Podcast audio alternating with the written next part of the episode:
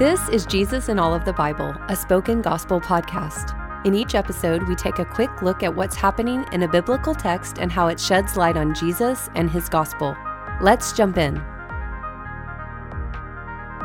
Matthew records many stories of Jesus healing the sick in these chapters. In these stories, we see that Jesus has no limit to the number of people, kind of people, or manner of sickness that he is willing and able to heal. Amid these healings, Matthew tells a story about Jesus calming a storm. The disciples are amazed and wonder who Jesus is that even the wind and sea obey him. Jesus rebukes diseases and demons, even the weather he is clearly the one who has all authority. Jesus preaches and heals with a heart of compassion. When he looks onto the crowds, he sees sheep without a shepherd. The Old Testament often describes Israel in this way. Jesus uses this imagery to show that he is the shepherd God's people had long awaited. Jesus has all authority to heal diseases, drive out demons, and even calm storms.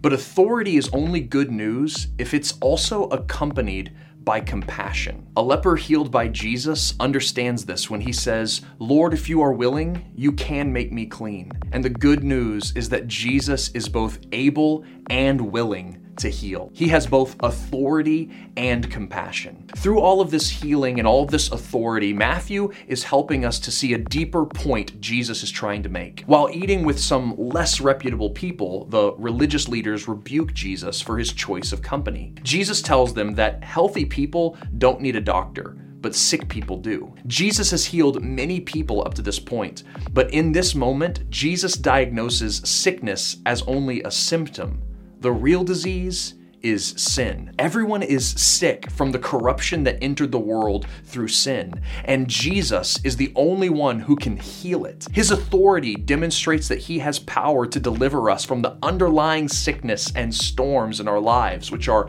sin and death. Matthew tells us that Jesus' healing ministry fulfills Isaiah 53. In this messianic prophecy, Isaiah describes a suffering servant who would heal his people by taking on their diseases and their sin. This is just what Jesus did for us on the cross. He provided ultimate healing for our bodies and souls by putting an end to the sin that brings destruction into our lives. He died in our sickness so we could live in his healing. He took our illness and bore our diseases. So I pray that the Holy Spirit would open your eyes to see the God who has all authority over all creation.